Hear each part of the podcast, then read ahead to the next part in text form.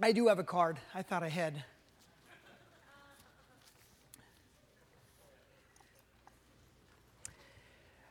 Well, I have good news for you. We're back in the gospel starting this morning. We stopped shortly before Thanksgiving. I had to look on the internet to see when we last time we were in the gospels. And we taught about some very important stuff in the meantime. We taught about the importance of giving to God with the right attitude. That's pretty important, don't you think? Yeah. You can be a grudging giver or you can be a cheerful giver. And then we talked through the book when the church was a family. We finished that up, and now we're back in the Gospels. And where we last left off, I had to look and see.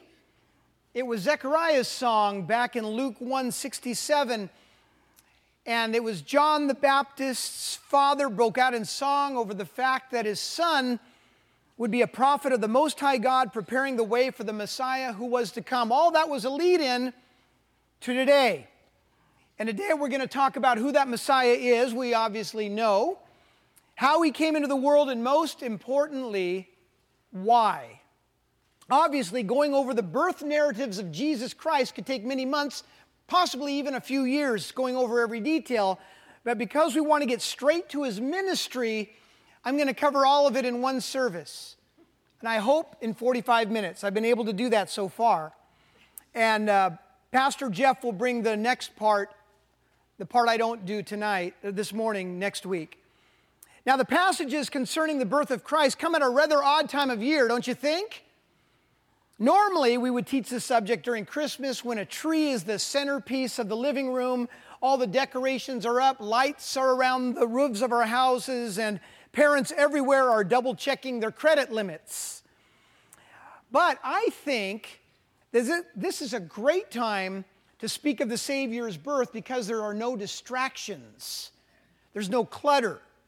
There's not a lot of stuff like shopping and doing this and thinking about the relatives coming in. No, we can focus on the most important event in history when God came to earth as a baby. Now, why was this so important? Why was the birth of Jesus the apex of human history? This was an event, remember, that was so monumental that the historical designation of time changed from BC, before Christ, to AD, Anno Domini, Latin for the year of our Lord all of time changed? Well, we need some perspective. And it all started back in Genesis, in the beginning, when everything that God created was good. Mankind had perfect fellowship with God. God walked with Adam and Eve in the garden. They had perfect access to Him. It was paradise then the bad news. There's always bad news when things are going good. Have you ever noticed this? The other shoe does drop. There was bad news, and this is really bad news the fall. Adam and Eve disobeyed God, and their fellowship was broken. Sin entered the world, and the whole human race was plunged into rebellion against God. Sin separated all people from God. Everyone was under his wrath, judgment, and condemnation. But there was good news. The good news is after bad news, there's usually good news. And this is the best news ever a promise of restoration. When God said to this serpent, that devil of old in Genesis 3:15, who's still with us today unfortunately, this was the promise given in Genesis 3:15. And I will put enmity between you and the woman, and between your offspring and hers. He will crush your head and you will strike his heel. Why is that good news? Let me explain. There would be a constant battle between satanic forces and mankind. Who has experienced that? Jeez. Between Satan and the woman, and between their respective offspring. There would be war. The offspring of the woman was all mankind, then Jesus Christ, and then all those in him. The devil's offspring, all those whose father is the devil.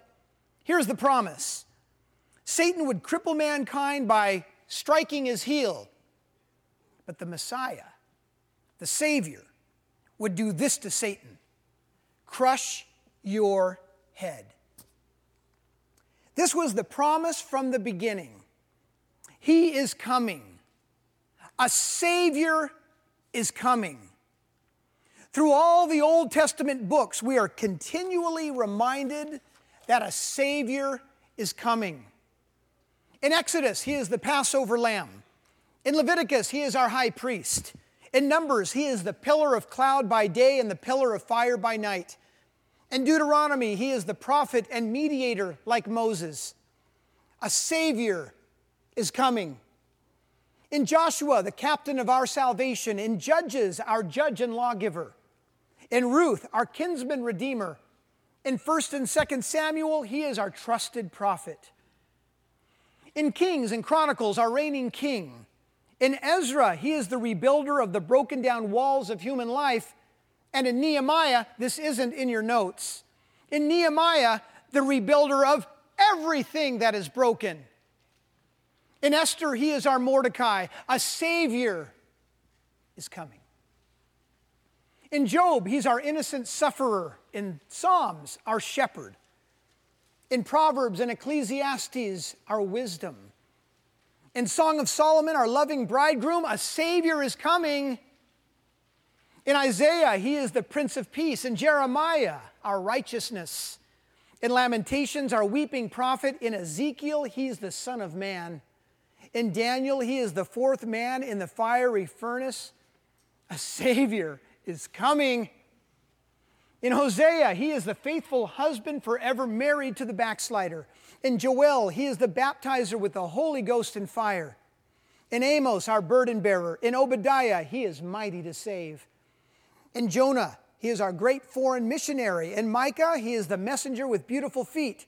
Nahum, the avenger of God's elect. Habakkuk, he is God's evangelist crying, In the midst of the years, revive your work. In Zephaniah, he is our Savior. In Haggai, the restorer of God's lost heritage. In Zechariah, he is the fountain opened up in the house of David for sin and uncleanness. And in Malachi, he is the Sun of righteousness, rising with healing in his wings. Jesus is coming. Then there's 400 years of silence between the Old and New Testaments. And finally, finally, after thousands of years of waiting, Jesus came. You know, if we were Pentecostal, right now would be a great time to say, Hallelujah, praise the Lord, thank you, Jesus, praise God. So let's try it again.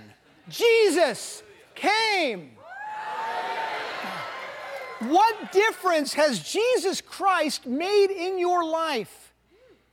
It's simple to come to church week after week, to hang out with God's people, to cloister ourselves as monks, and forget about the importance of Jesus Christ and what a difference He made in our lives. These people waited thousands of years for Him to come. We hear it and we, it's, it's almost like, like hearing the weather report. It's easy, right? Because we're Americans, there's a Christian heritage. And sometimes Jesus loses the specialness. Well, he's more than special. He's our Messiah who saved us. Jesus came. Matthew 1 18 through 21. Now, the birth of Jesus Christ took place in this way. When his mother Mary had been betrothed to Joseph before they came together, she was found to be with child from the Holy Spirit. And her husband Joseph, being a just man and unwilling to put her to shame, resolved to divorce her quietly.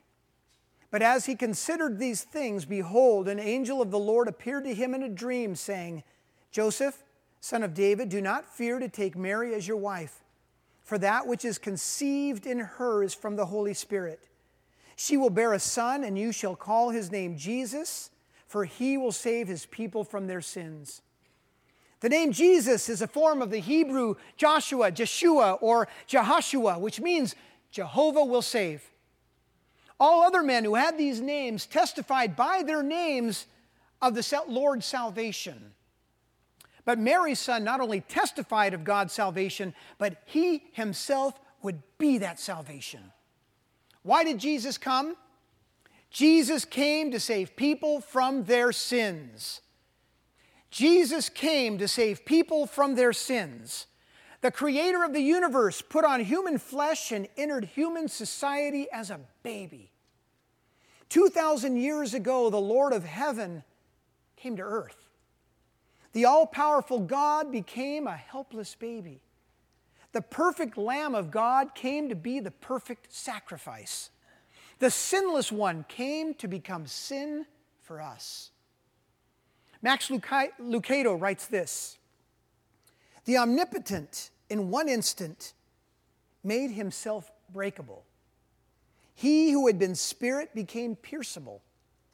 He who was larger than the universe became an embryo. And he who sustains the world with a word chose to be dependent upon the nourishment of a young girl. God as a fetus, holiness sleeping in a womb, the creator of life being created God was given eyebrows, elbows, two kidneys, and a spleen. He stretched against the walls and floated in the amniotic fluids of his mother. God had come near. Jesus had to have human parents. God had to become a man or he would have had little compassion on our condition. Hebrews 4:15 says for we do not have a high priest who is unable to sympathize with our weaknesses but we have one who has been tempted in every way, just as we are, yet was without sin. That's why we sing, Veiled in flesh, the Godhead see, held the incarnate deity. On the other hand, if Jesus had two human parents, he would have been contaminated by humanity, tainted with sin, and could not save us from ours. Thankfully, he was born of a sinner and yet sinless because he was equally born of God. He was 100% man and 100% God. Now, how many engineers do we have in the room today?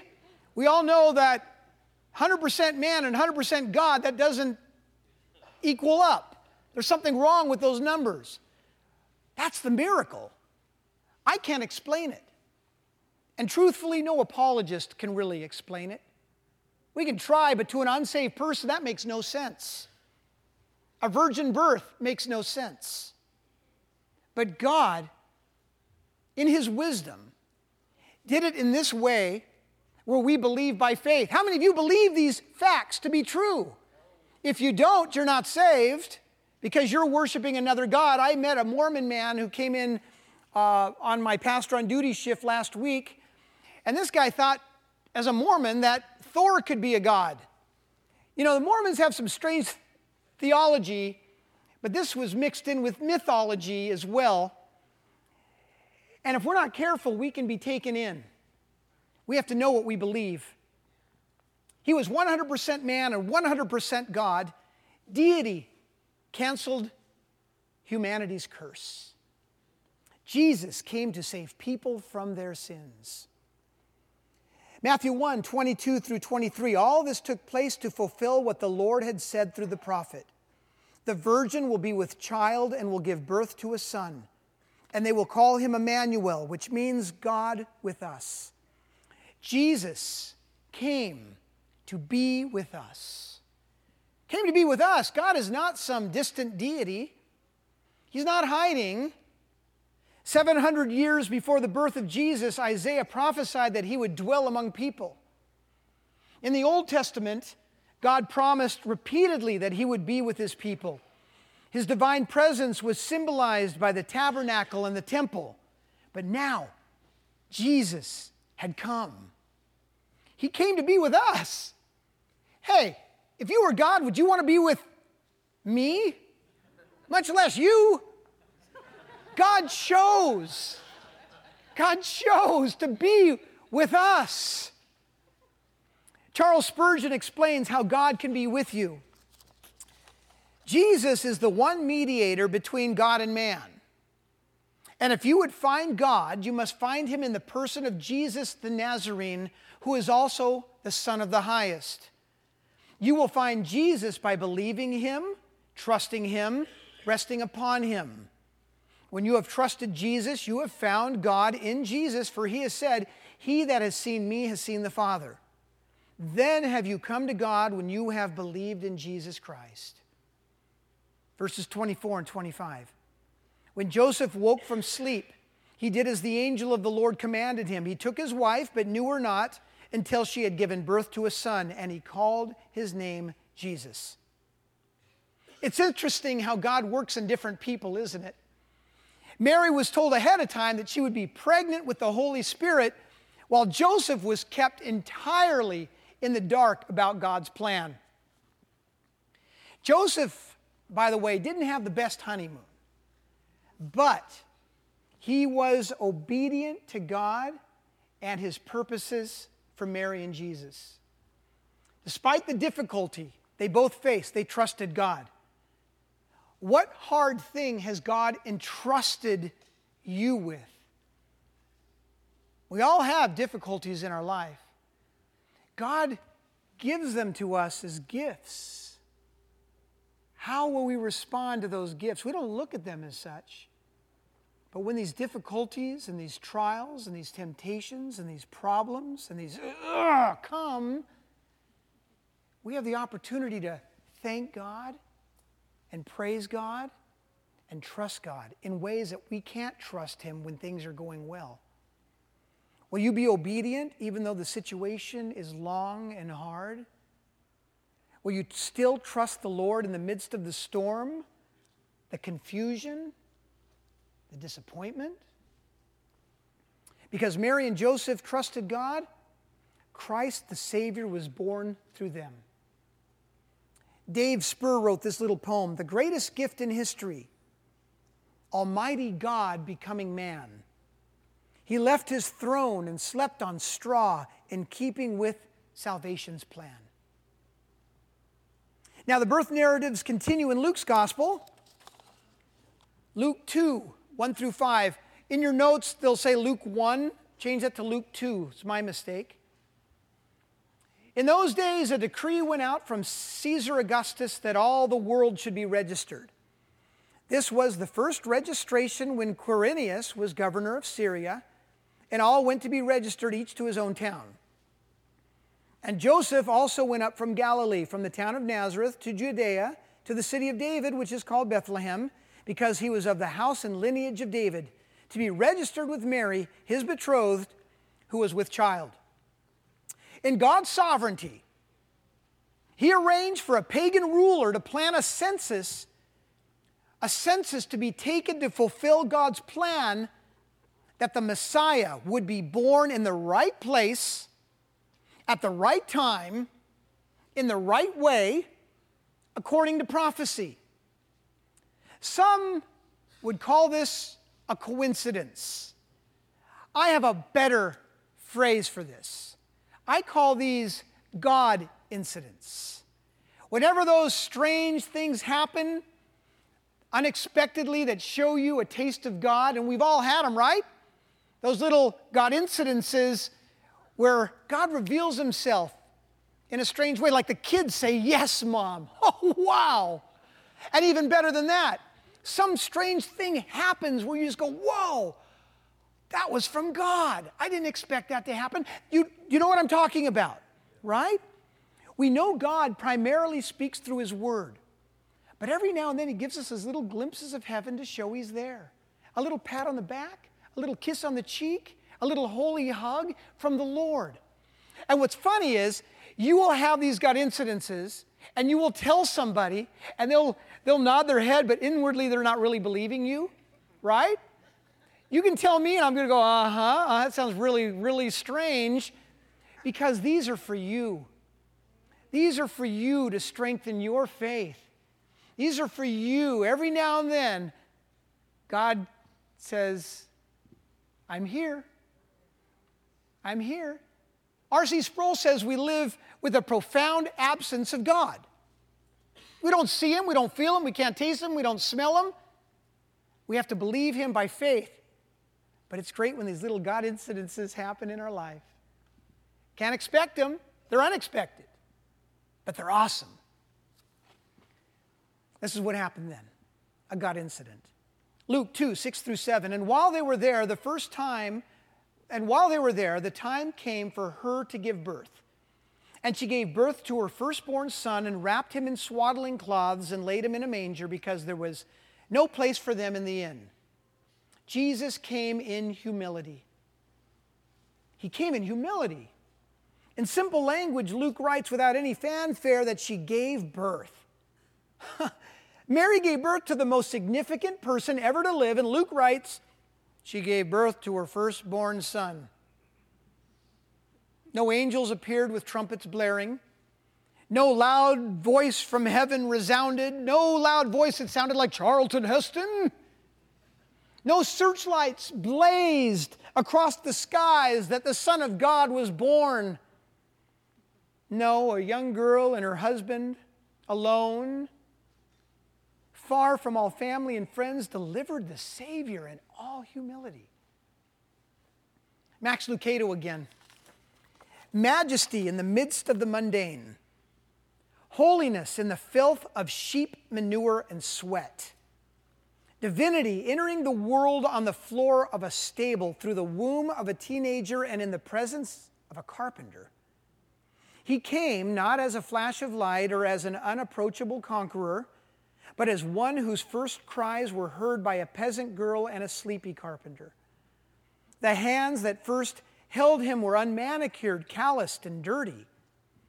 This baby had overlooked the universe his golden throne room had been abandoned in favor of a dirty sheep pen. Meanwhile, the city hums. The merchants are unaware that God has visited their planet. The innkeeper would never believe that he had just sent God into the cold. No silk, no ivory, no hype, no party, no hoopla. Angels watched. Angels watched as Mary changed God's diaper. Isn't that awesome? How did the King of the universe come to our world? Jesus came in humility. And who did he come to? Well, Jesus came to the humble. Jesus came to the humble, Luke 2 8 through 20. And in the same region, there were shepherds out in the field keeping watch over their flock by night. And an angel of the Lord appeared to them, and the glory of the Lord shone around them, and they were filled with great fear. And the angel said to them, Fear not, for behold, I bring you good news of great joy that will be for all the people. For unto you is born this day in the city of David a Savior, who is Christ the Lord. And this will be a sign for you. You will find a baby wrapped in swaddling cloths and lying in a manger. And suddenly there was with the angel a multitude of the heavenly host praising God and saying, Glory to God in the highest, and on earth peace among those with whom he is pleased. When the angels went away from them into heaven, the shepherds said to one another, Let us go over to Bethlehem and see this thing that has happened, which the Lord has made known to us. And they went with haste and found Mary and Joseph and the baby lying in a manger. And when they saw it, they made known the saying that had been told them concerning this child. And all who heard it wondered at what the shepherds told them. But Mary treasured up all these things, pondering them in her heart. And the shepherds returned, glorifying and praising God for all they had heard and seen as it had been told them. I want to ask you this. If you had news to spread, great news, news that you wanted the whole world to hear, would you start would you start out by telling a homeless encampment living under a freeway overpass by the LA River? Is that how you would start spreading the gospel? No. Okay, would you give the news then to uh, a group of prostitutes in a shadowy section of Hollywood Boulevard? I would think not. But this is how God chose to spread the news. These are the types of people to whom this good news would really be good news. And let me explain. You think shepherds are pretty cool and they were respected in society. Well, a lot had happened since the time of Abraham and David. The Pharisees had downgraded the shepherd status. Now the shepherds were the outcasts of society, the lowliest of the low. You may have thought these guys were special to have this announced to them, but in Jesus' time, they were seen as thieves and criminals, unreliable and untrustworthy. This good news of great joy for all people that a Savior is born who is Christ the Lord was heralded to gangbangers. It doesn't say that literally in the text. But can you think of anyone more unreliable than a gangbanger, a lying, thieving, adulterous murderer? That's how the shepherds were perceived. And if we have if we want to put it in current parlance, that's the kind of people Jesus went to. Why? Why did he go to those kind of people? Well, Jesus himself said, Those who are well have no need of a physician, but those who are sick.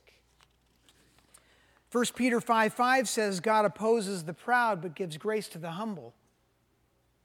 God has always revealed himself to those who are the most hurting or in the most desperate need spiritually. This is why Jesus came to the humble. Luke 4:18 Jesus said, "The spirit of the Lord is upon me, because he has anointed me to proclaim good news to the poor. He has sent me to proclaim liberty to the captives and recovering of sight to the blind, to set at liberty those who are oppressed." If you're saved tonight, if you're saved this morning, if you still think it's night, wake up. If you're saved this morning, it's because you have acknowledged that you are a wretch and there was nothing you could do to win God's favor. You humbled yourself in the sight of the Lord and He lifted you up, didn't He? He brought you out of darkness and into the light when you repented and took yourself off the throne of your life and put Jesus there instead. He came to the humble. He still comes to the humble. I want to ask you, where are you with Jesus this morning? Are you trusting in your own goodness, your own righteousness to get you to heaven? Maybe you've trusted in religion. Maybe you still identify yourself as a good Protestant and you use these names like I'm a Baptist or a Methodist or a Lutheran or a Presbyterian, or maybe a combination of all three a Presbo, Bapto, Metho, Luth. God doesn't care. He doesn't care how you call yourself apart from are you a follower of Jesus Christ? You take His name on you. If you take His name, then you're saved. Maybe you're a Catholic. Doesn't care. He doesn't care whether you're a Protestant or a Catholic. He cares that you are a follower of Jesus Christ and Him alone. Maybe you think you're a good person by your own standards. You're all right, you think. You come to church every week, you're doing your duty. It means nothing. To come to church to earn favor with God, it doesn't work that way. My daughter asks me, Do you think everybody is a Christian that comes to church? I go, No. Some people just do their duty. We've been trained. We're we've got a Christian heritage, remember. No, you may think you're all right. You think I don't need to change. But Jesus warned, I tell you the truth. Unless you change and become like little children, you will never enter the kingdom of heaven. Please consider the good news. For unto you is born this day in the city of David a Savior who is Christ the Lord. My daughter, at three and a half, because she was well trained in children's church, we were sitting around Christmas time watching the Charlie Brown Christmas special, and one of the characters said, Luke 2:11. And immediately Jesus, uh, immediately Dee Dee cried out, For unto you is born this day in the city of David a Savior who is Christ the Lord. We went, What? She's three and a half. But this is what's even more amazing. A few months after that incident, she'd had a knockdown, drag out fight with my mom. You know how three year olds are, right? You know how five year olds are, right? She had a knockdown, drag out fight. There was tension and yelling and screaming on her part. And they made up. And they're driving up the hill into PV, and my daughter looked out the window and saw a cross on the hill, and she says, Mommy, I'm sure glad Jesus died for my sins. That's the important part. Unless you change and become like a little child, you cannot enter the kingdom of heaven. Jesus came to save people from their sins. Jesus came to be with us. Jesus came in humility. Jesus came to the humble. What will you do with him this morning? Luke 2 21 through 32. And at the end of eight days, when he was circumcised, he was called Jesus, the name given him by the angel before he was conceived in the womb. And when the time came for their purification according to the law of Moses, they brought him up to Jerusalem to present him to the Lord, as it is written in the law of the Lord every male who first opens the womb shall be called holy to the Lord, and to offer a sacrifice according to what is said in the law of the Lord a pair of turtle doves or two young pigeons. Now there was a man in Jerusalem whose name was Simeon, and this man was righteous and devout waiting for the consolation of Israel, and the Holy Spirit was upon him. And it had been revealed to him by the Holy Spirit that he would not see death before he had seen the Lord's Christ. And he came in the Spirit into the temple. And when the parents brought in the child Jesus to do for him according to the custom of the law, he took him up in his arms and blessed God and said, Lord, now you are letting your servant depart in peace according to your word. For my eyes have seen your salvation, that you have prepared in the presence of all peoples, a light for revelation to the Gentiles and for glory to your people Israel. Jesus came for all people. Jesus came for all people. Not only does the Lord appear to the weak and lowly, he also shows himself to those who are pure, not in their own eyes but in God's eyes. Simeon is described as righteous and devout. Simeon wasn't a priest, Simeon was a good churchman. What's a churchman? A churchman is a, a faithful man, like an elder of the church, who willingly comes to service and wants to come to service, to serve, to help, to bless. He was a faithful man. He was described as righteous and devout. Now, another word for devout could be translated cautious. Simeon was a man who was cautious about how he lived his life before God. Cautious in obeying God, honoring God, and living according to his word. Proverbs 10:24 says, "What the wicked dreads will come upon him, but the desire of the righteous will be granted." Psalm 84:11, "No good thing does he withhold from those whose walk is blameless." or for those who walk uprightly. I like Psalm 37 4. Anyone know what that says? Delight yourself in the Lord, and He will give you the desires of your heart. He'll give me that car? Well, no. What happens when you delight yourself in the Lord? He may give you the car. When you delight yourself in the Lord, He changes your heart. And your desires now change and your desires become his desires. My life verse is Matthew 6:33. But seek first his kingdom and his righteousness, and all these things will be given to you as well. What things?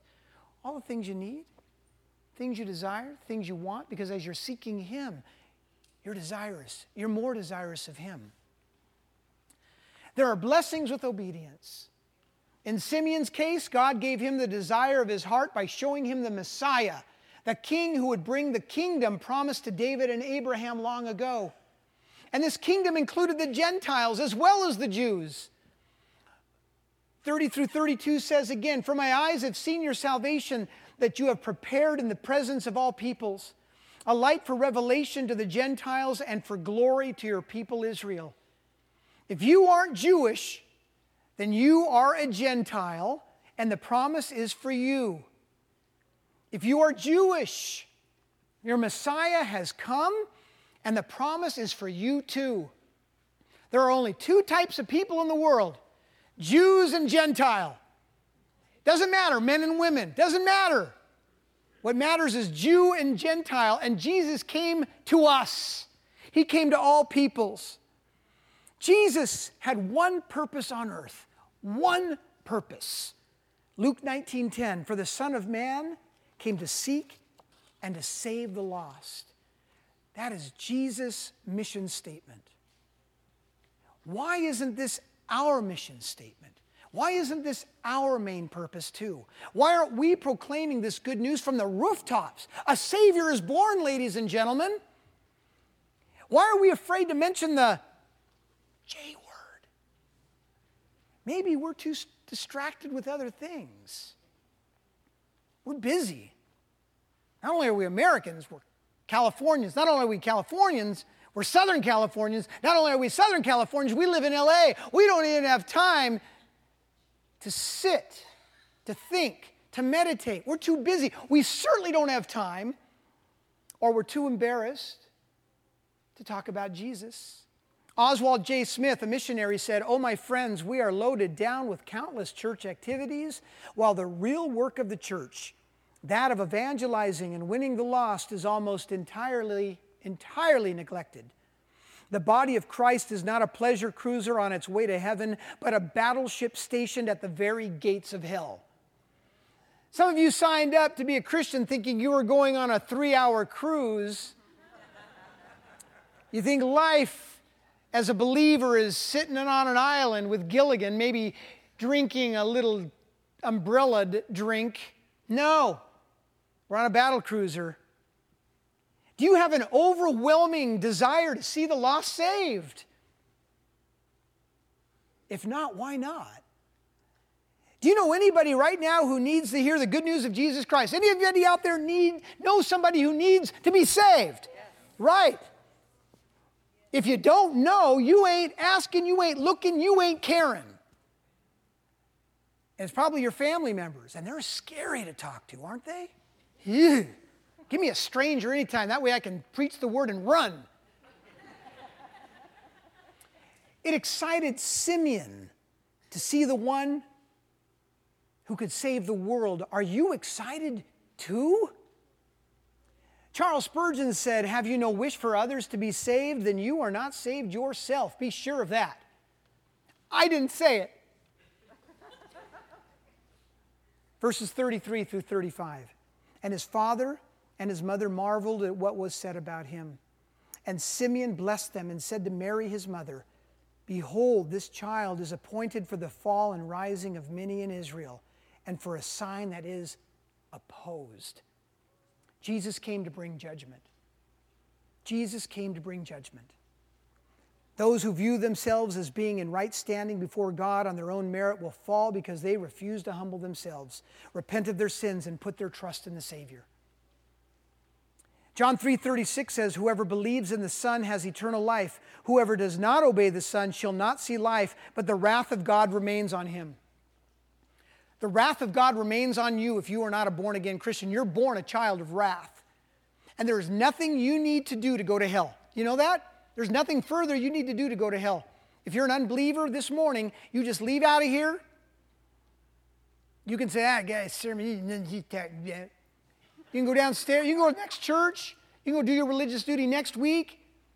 You, you can stay the way you are. There's nothing you have to do to gain admittance to hell. Nothing you need to do. John 3:18 says, this is Jesus. We all remember John 3:16. What about John 3:18?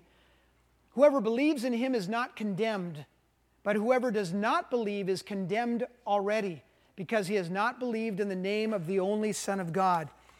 The status of the unbeliever right now is condemned already.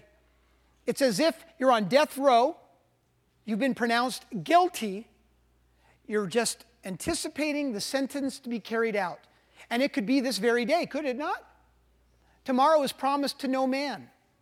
Today is the day of salvation. If you are unsaved, you need to get right with God. You need to repent, put your trust in Jesus. When the elders come up forward up here at the end of the service, you may want to come forward and say, I want to be saved. I don't want to go to hell. Or you may leave here today saying, I hate that hellfire preaching stuff. I'm going down the street again. I want to feel good. Church isn't about feeling good.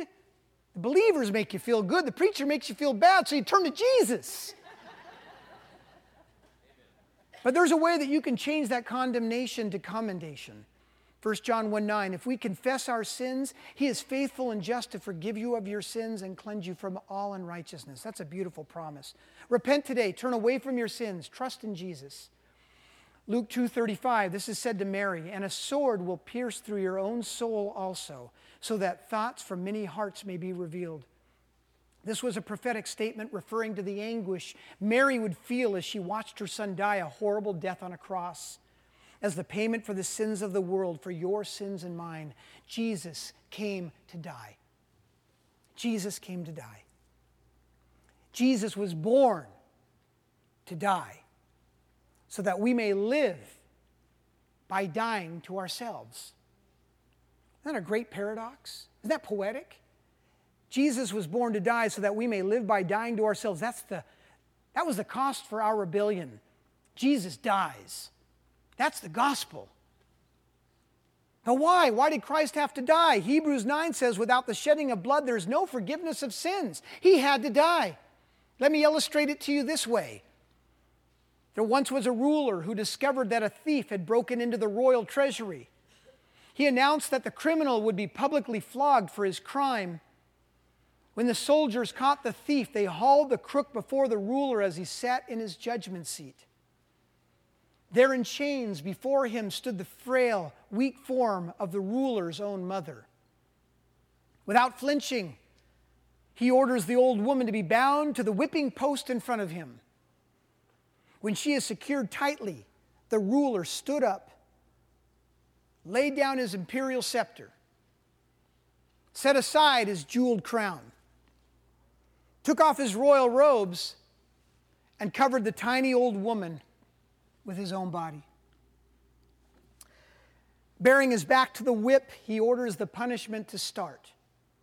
Every blow meant for the criminal lands with full force upon the naked back of the ruler until the last lash fell. 2 Corinthians 5:21 God made him who had no sin to be sin for us so that in him we might become the righteousness of God. He who had no sin became sin for us so that we could become righteous. The full wrath of God fell upon Jesus because of our sin. 1 John 4 9 through 10, this is how God showed his love among us. He sent his one and only Son into the world that we might live through him. This is love, not that we love God, but that he loved us and sent his Son as an atoning sacrifice for our sins. The birth narratives end with a little old woman who lived in a temple and waited and fasted and prayed for the coming of the Messiah to save her people from their sins.